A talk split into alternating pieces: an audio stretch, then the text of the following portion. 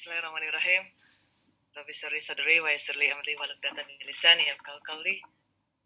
Ikhwas sekalian, keluarga besar IPMI Jepang dan wabil khusus para panitia dan pengurus, Kang Widi dan semuanya. Assalamualaikum warahmatullahi wabarakatuh.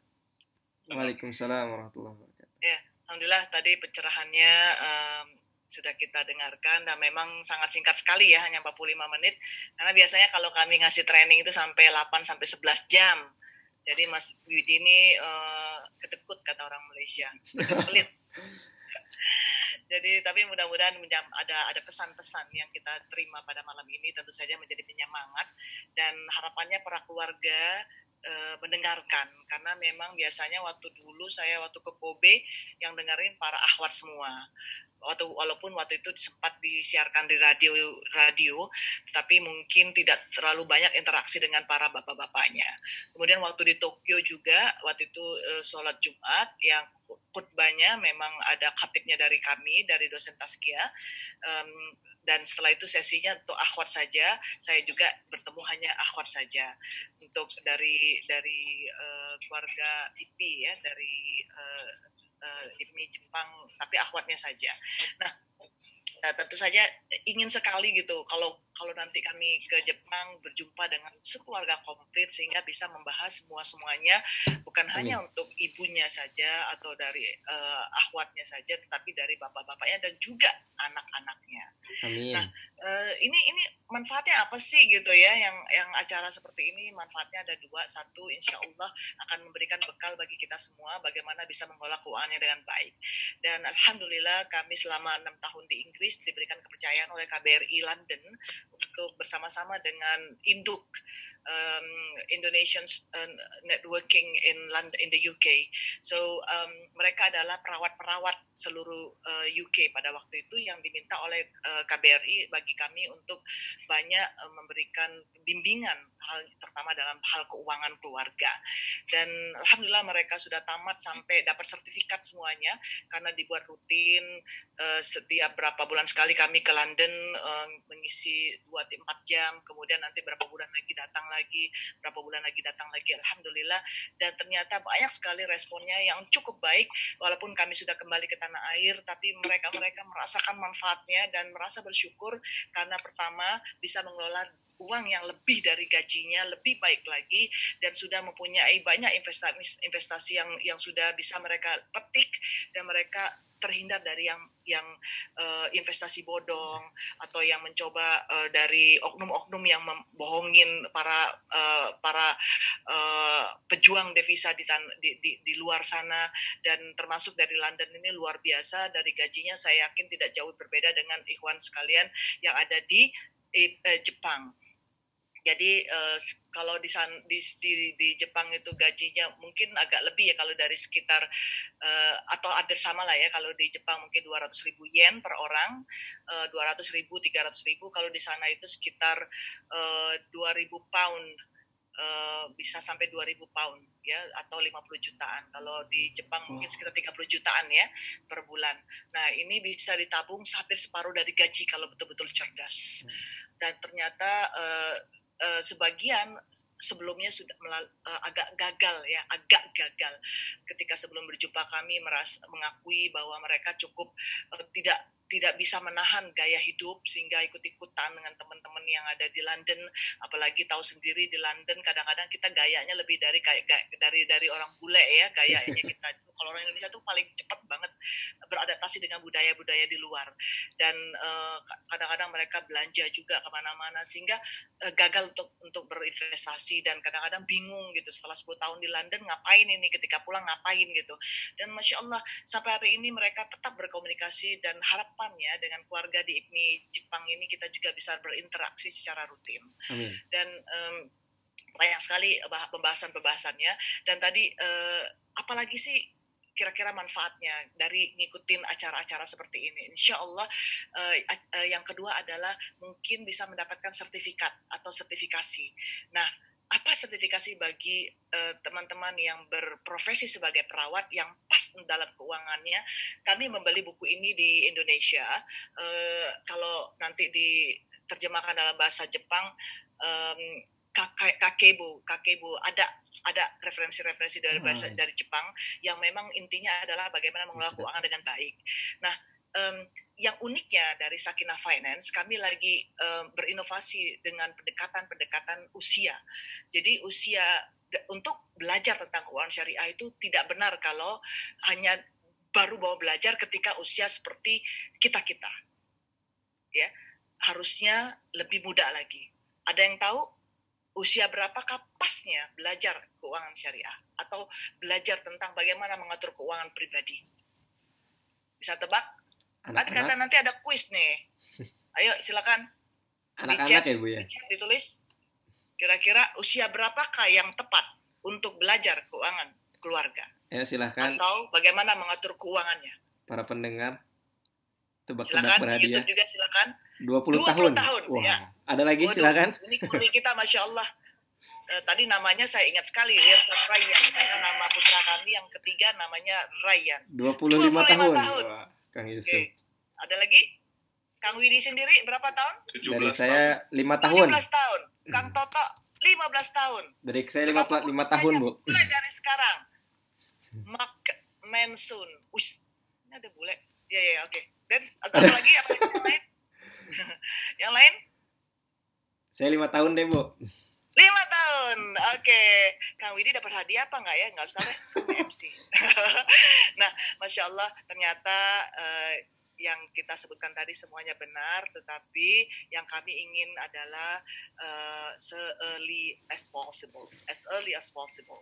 Why? Ini ada koneksinya dengan perawat. Nah, kenapa? ketika anak ketika Rasulullah Wasallam hidup dengan segala kekurangan, bahkan beliau sendiri disusukan ke wanita yang lain dan kemudian hidupnya tidak berayah, tidak beribu ketika masih kanak-kanak lagi dan dititipkan ke pamannya yang luar biasa kehidupannya pun prihatin, itu menunjukkan bahwa ada maksud-maksud Allah dalam hal perencanaan. Bagaimana anak-anak di masa kecilnya dilihat dengan segala keperhatiannya.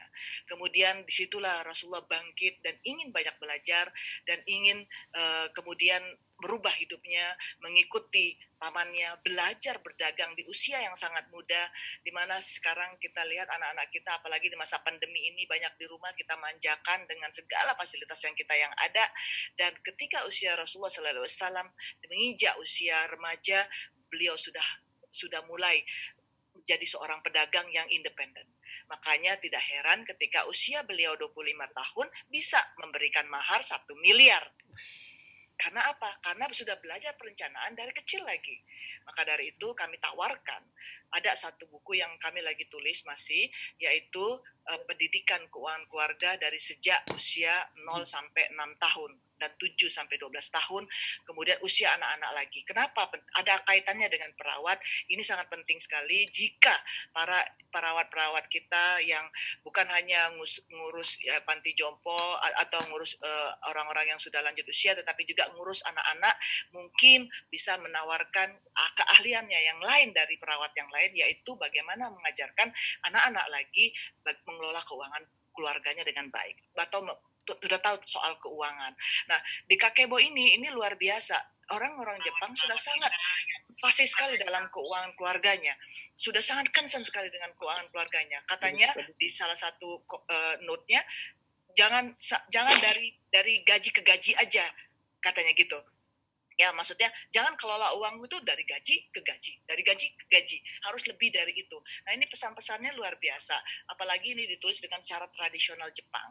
Jadi eh, bagus sekali kalau misalnya nanti ada keahlian bagi para perawat eh, yang mungkin berinteraksi ya atau atau banyak berinteraksi dengan para keluarga-keluarga di Jepang itu menawarkan keahliannya sebagai perencana keuangan. Paling tidak bicara soal bagaimana disiplin keuangan untuk anak-anak ini sangat berharga sekali dan kami siap untuk memberikan sertifikasi untuk itu dan um, mungkin kita bincangkan di lain waktu. Nah, eh, kira-kira dua ini dulu yang kami tawarkan. Kira-kira mengapa ini penting?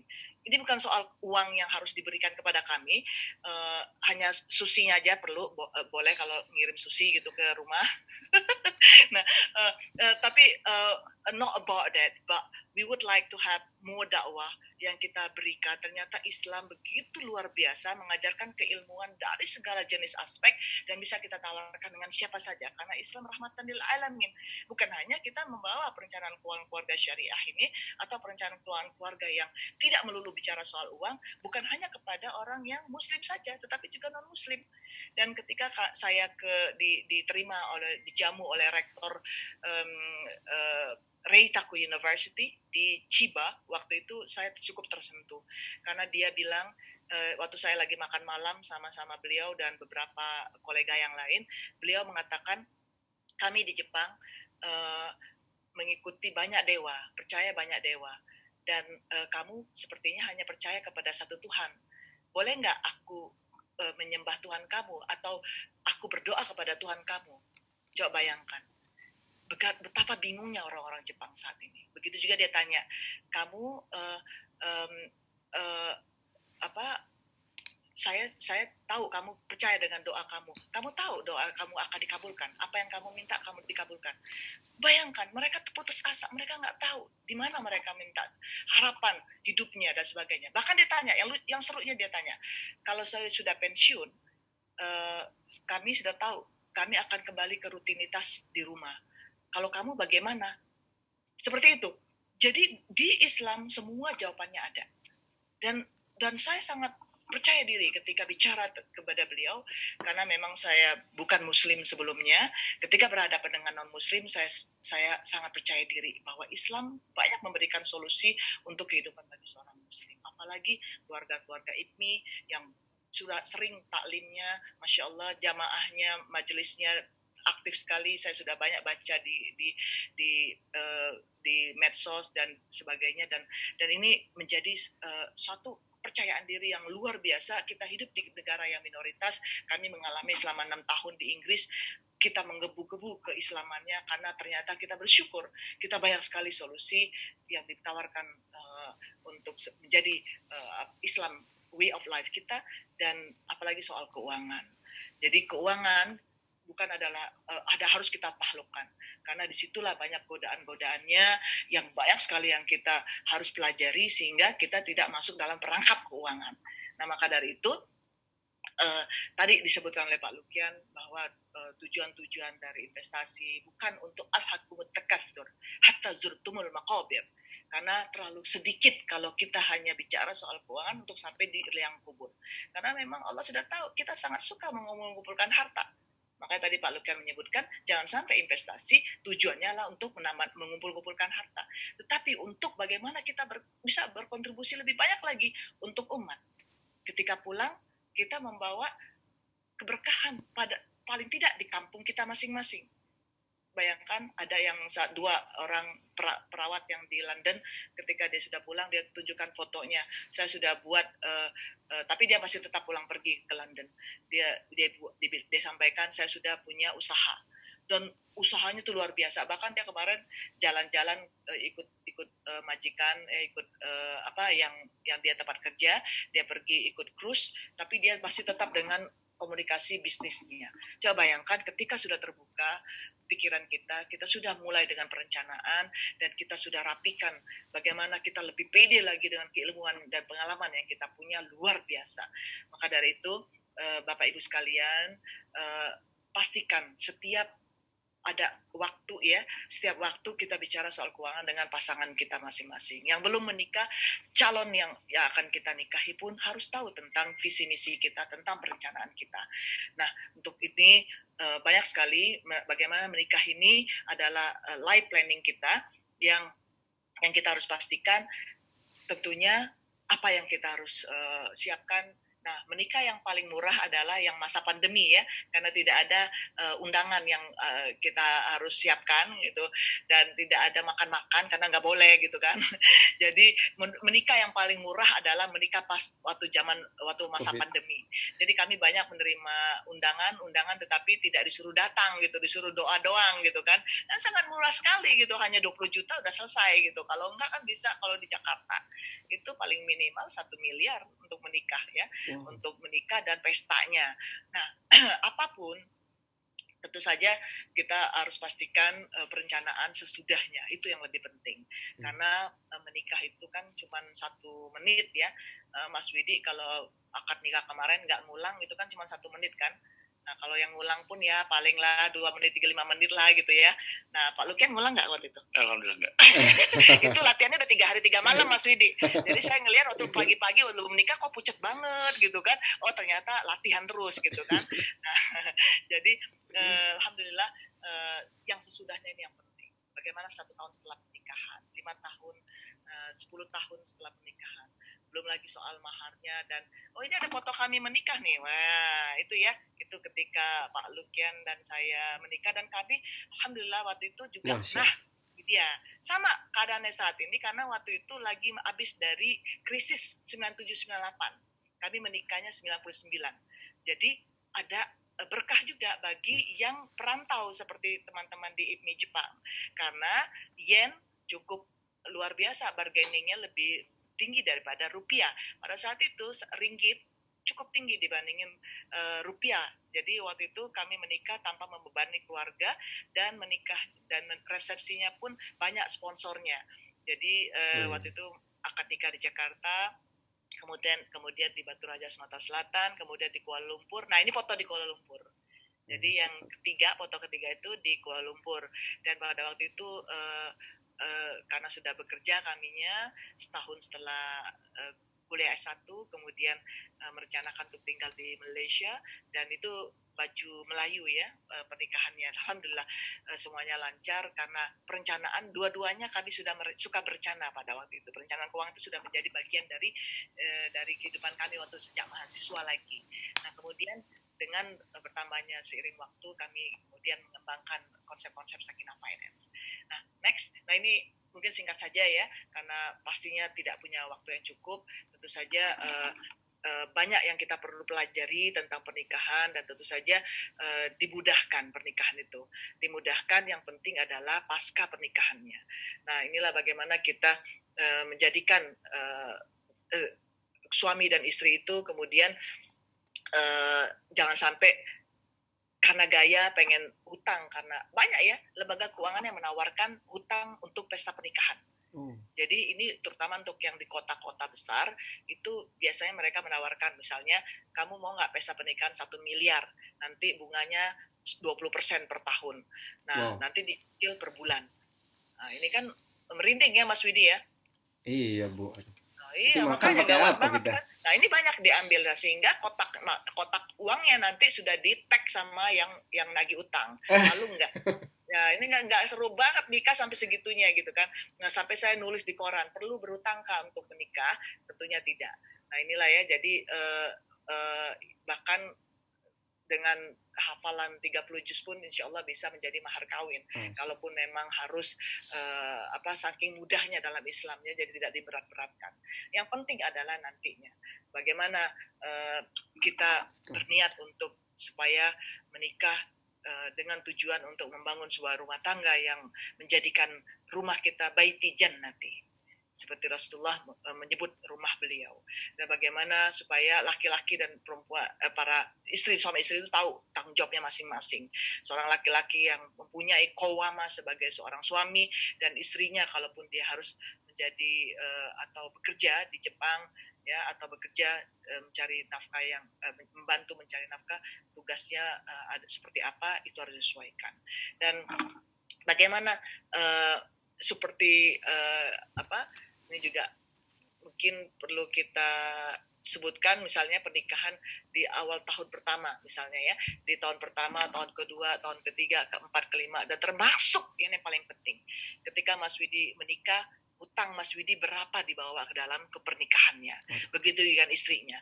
Hutang dan harta Mas Widi berapa dibawa ke pernikahan. Jangan sampai tidak tahu. Karena kami menemui ada sepasang suami istri akhirnya ketahuan suaminya banyak berhutang ketika ber, menikah dengan istrinya. Dan istrinya akhirnya nggak tidak kuat karena banyak sekali penagih hutang yang datang ke rumahnya dan akhirnya bercerai. Nah ini menjadi satu pelajaran bagi kita di mana uh, gaya hidup untuk menjadikan uh, dia uh, ter, terpandang uh, baik di mata orang, kemudian uh, berhutang dan sebagainya akhirnya masuk ke dalam rumah tangga dan ini menjadi uh, permasalahan dalam rumah tangga ya. Nah ini uh, uh, banyak sekali yang kita sebutkan yang kita ini ingin ingin sharing. Cuman ini kita latihan saja ya biar gak bosen gitu ya. Nah kita latihan. Ini semuanya dalam rupiah. Uh, bapak ibu mungkin bisa uh, latihan dalam yen atau dalam rupiah. Silakan. Kira-kira ini formatnya ya kira-kira ini uh, latihan kita pertama kedua ya tadi yang pertama tadi tentang uh, perencanaan ya Pak Lukian ya yang Pak Lukian sebutkan tadi tahun berapa tahun berapa ingin membuat perencanaannya kemudian baiknya itu dibicarakan dalam keluarga setiap tahunnya Mas Widi. Jadi uh, kami biasa kalau bicara dengan anak-anak, bicara dengan uh, setiap akhir, akhir tahun kami bicara, kemudian menjadi uh, kalau perencanaan itu sudah dibuat, kami akan revisi, kita akan lihat lagi sama-sama. Di situ banyak sekali uh, uh, manfaatnya. Dan begitu juga uh, latihan ini ya. Kalau kita latihan ini kira-kira manfaatnya apa?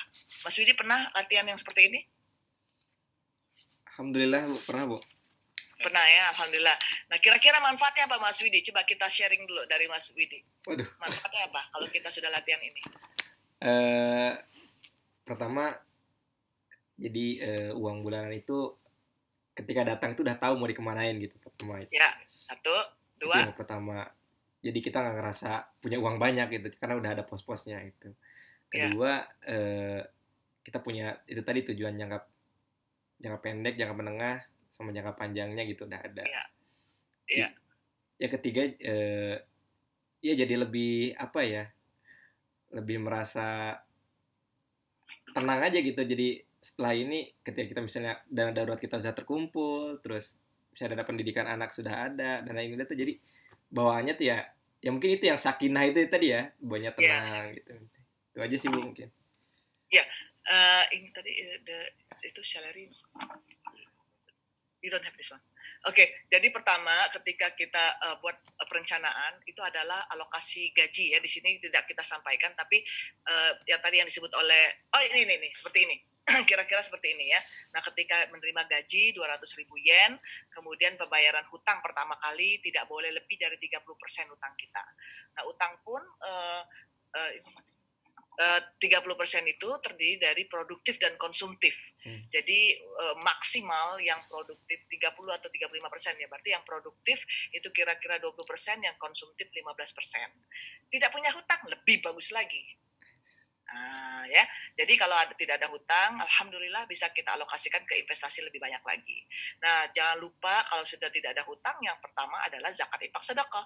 Kalau dia, gaji di atas 200 ribu yen, pastinya sudah harus wajib bayar zakat pendapatan. Memang memang e, mungkin dari ustadz-ustadz yang sebelumnya sudah memberikan masukan tentang zakat, nanti suatu saat kita bicara soal zakat karena zakat itu luar biasa jenis-jenisnya, macam-macamnya perhitungannya Nah, kalau misalnya menurut Basnas ya, Badan Amil Zakat Nasional dan uh, peraturan Kementerian uh, Agama itu adalah zakatnya 2,5 persen kali di apa pun gaji kita di atas 5 juta 240 ribu.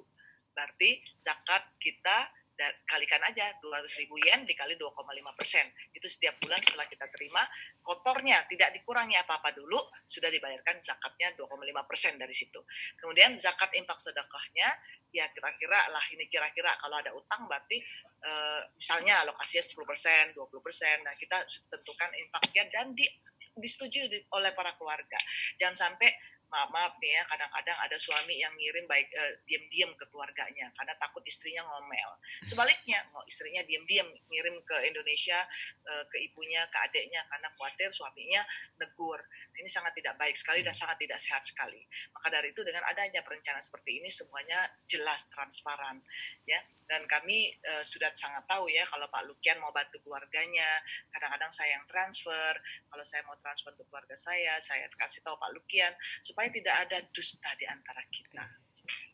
Ya kan nah kemudian saya nah, tentu saja uh, kadang-kadang jangan uh, kita ada sebagian dari kita ini karena kita tidak belajar zakat ya ada yang nanya ke kami orang tua kami yang di Jakarta boleh nggak kami bayar zakat untuk mereka? Salah banget ya. Jadi orang tua bukan mustahik ada tapi adalah tanggung jawab kita ya untuk mendapatkan nafkah dari kita ya. Nah, kemudian eh, konsumsi walaupun konsumsi di sini disebutkan nomor tiga tapi ini bukan urutan ya konsumsi uh, kurang lebih 30-40 persen kemudian uh, dana pensiun investasi asuransi sekitar uh, 10 persen 20 persen ya kemudian dana emergensi termasuk juga menabung itu juga 10 persenan dan kira-kira uh, yang uh, standarnya seperti itu kira-kira. Tapi kalau misal lebih banyak lagi yang bisa dialokasikan untuk investasi lebih baik. Jadi apa pun berapapun yang diterima gajinya misalnya 200 ribu yen jangan itu kan sudah berkali lipat ya sudah sebesar gaji rektor itu sebenarnya Mas Widi. Masa sih Bu? gaji rektor itu Mas Widi. nah, uh, uh, jadi kalau misalnya gajinya seperti itu, jangan rubah lifestyle kita. Hmm. Alhamdulillah saya berteman banyak banyak ketika jalan-jalan di Kobe, di Tokyo, saya lihat teman-teman yang di di Jepang ketika menemani saya belanja mereka eh, tahu tempat-tempat yang murah tempat-tempat yang diskon dan dan sangat tahu bagaimana mengelola keuangan keluarga. Ini baik sekali ya. Jadi jangan sampai kita eh, merubah gaya hidup kita dan kita siap-siap. Kalau sekalinya kita pulang ke Indonesia kita akan bergaji dengan eh, gaji rupiah. Kita siap mentalnya siap dengan eh, gaya hidup kita yang tidak berubah dari dahulu ya. Nah, dengan itu kita bisa memberikan prioritas belanja yang lebih baik lagi. Nah, tadi saya ingin menyentuh yang yang tadi yang tentang uh, ini pertama yang tadi disebutkan oleh uh, Mas Widi ya. Nah, ada lagi yang satu lagi Mas Widi ini adalah tentang posisi harta kita. Ini sangat penting sekali. Jangan sampai keluarga kita punya uh, posisi seperti ini. Pertama, harta suami, harta istri, apalagi tercampur-campur ya. Nah nanti kita akan bahas di suatu waktu nanti kalau kita uh, punya apa uh, umur panjang. Allah izinkan insya Allah kami uh, berkenan untuk berbagi lagi bagaimana pentingnya memisahkan harta suami dan istri.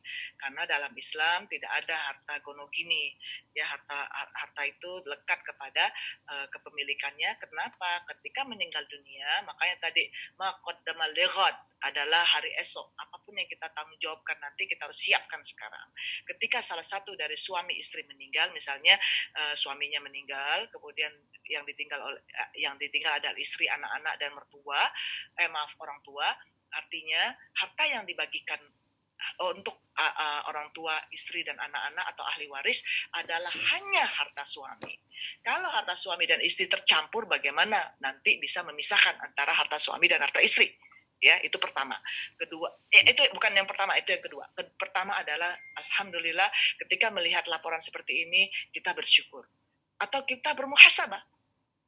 Ketika utangnya banyak kita muhasabah istighfar taubat. Dan ketika kita uh, apa hartanya lebih banyak kita tentunya bersyukur.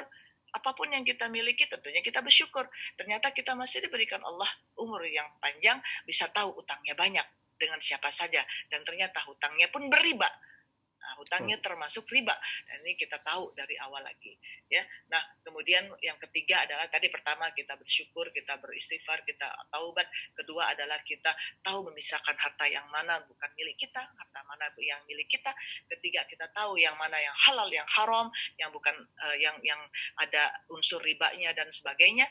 Kemudian yang keempat kita tahu bagaimana perencanaan keuangan di masa depan kita ternyata kita tidak mem, kita tidak menyiapkan uh, sesuatunya kita belum menyiapkan untuk keluarga kita yang lebih baik lagi sehingga kita mulai merencanakan lebih baik lagi.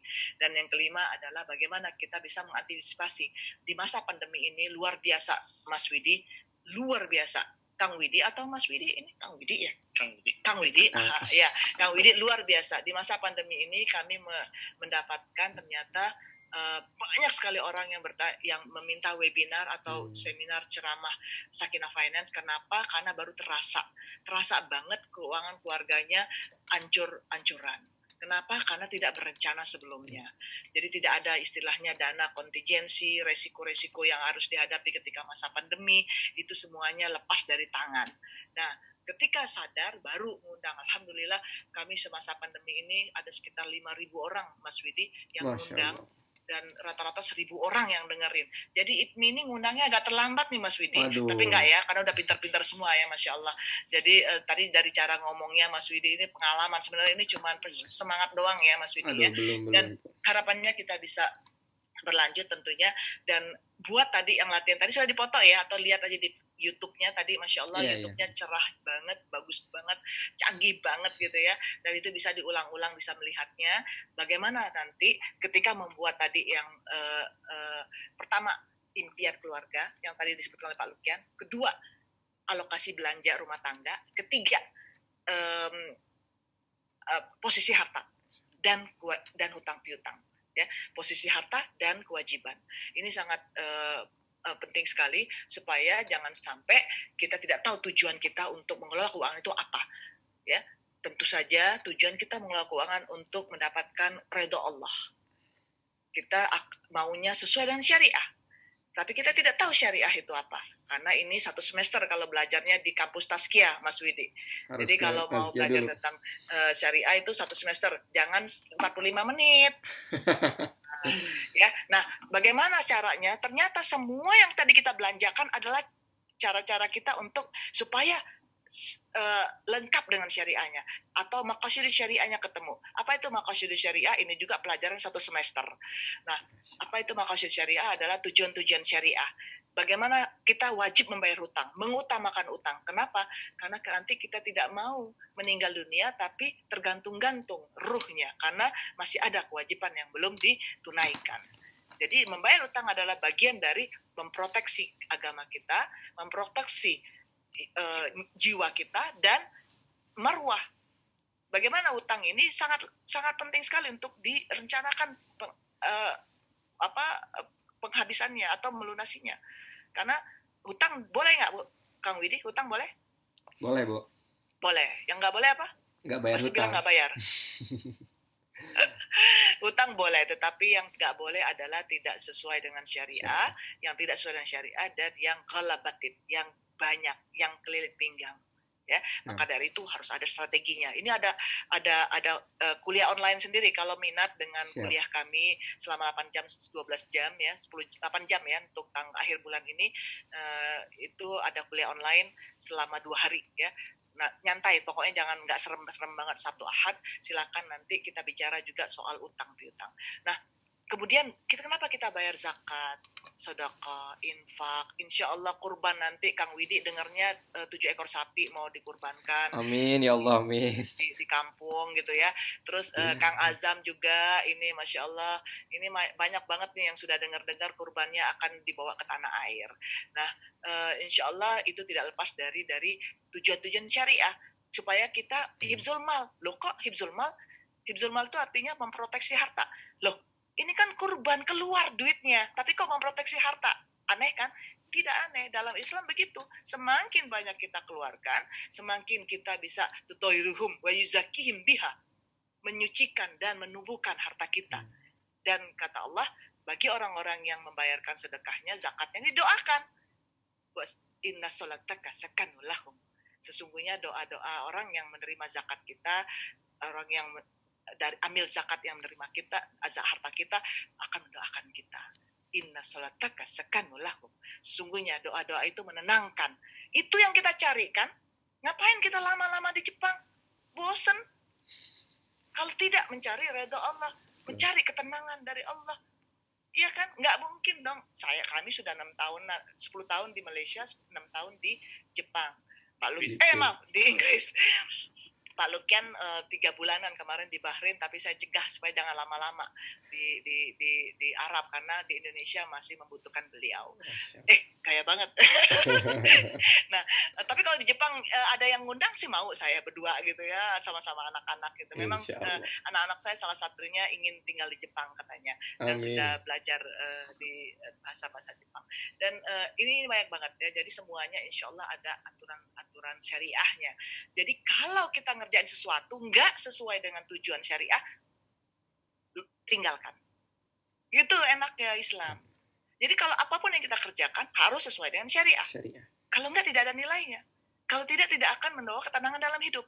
Begitu juga urusan keuangan, apalagi keuangan luar biasa. Coba dari tadi subuh ketika bangun tidur, ya Kang Azam dari subuh tadi bangun tidur sampai sekarang jam 8 itu bertransaksi keuangan Pak Adi Masya Allah Pak Adi dari tadi sangat khusyuk mudah-mudahan nyampe uh, pesan kami-kami mohon tunjuk ajarnya Pak Adi Joko. Dan tentu saja Pak Muhammad Yusuf juga yang lainnya Mbak Ika Situmorang ya mudah-mudahan manfaat dan mohon berikan feedbacknya ya. Nah coba kira-kira uh, tadi kira-kira dari lepas subuh tadi Kang Azam dari lepas subuh sampai jam 8 malam 9 malam ini kira-kira Kang Azam bertransaksi keuangan berapa kali? Bicara soal ekonomi berapa kali? Jangan-jangan waktu sholat kita saya terutama ya karena suka ngitung duit gitu kan Pak Lukian. Kadang-kadang sholat nggak khusyuk gara-gara mungkin gara-gara keuangan. Lagi seharian tuh kadang-kadang kita menghabiskan waktu 12 jam 15 jam bersentuhan dengan uang. Wow. Tanpa kita sadari misalnya ketika kita bicara soal belanja tadi pagi kita bayar tiket uh, kereta. apa kereta api tadi pagi kita lihat tagihan listrik tadi pagi Tadi siang kita sudah bicara soal keluarga yang mau minjam uang. Tadi sore kita bicara, sudah bicara soal bagaimana besok mau belanja apa. Semua urusannya uang. Kalau kita diperbudak dengan uang, itu karena salah kita sendiri. Kita tidak merencanakannya dengan baik. Hmm.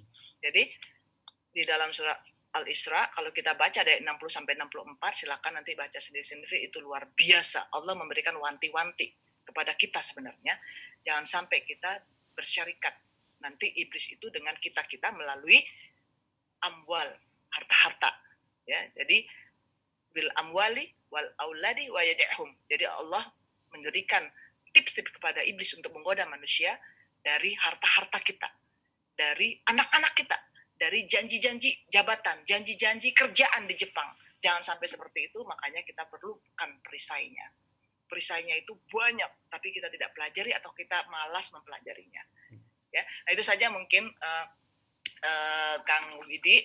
Mungkin yang terakhir ini tadi yang belum disentuh. Kalau saya dikasih mic, begini nih masalahnya. 20 menit kayaknya eh, nggak uh, ada papanya nih Pak Lukian yang salah yang ngasih ngasih saya mic nih tadi. Bebas Bu, bebas.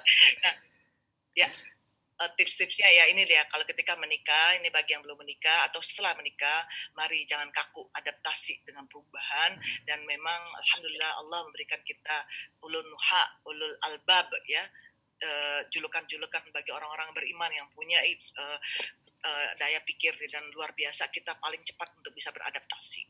Dan mudah-mudahan adaptasi kita adalah semakin dekat untuk dekat kepada Allah. Dan kemudian bagaimana kita pastikan konsisten ketika kita belajar pada hari ini memang membosankan.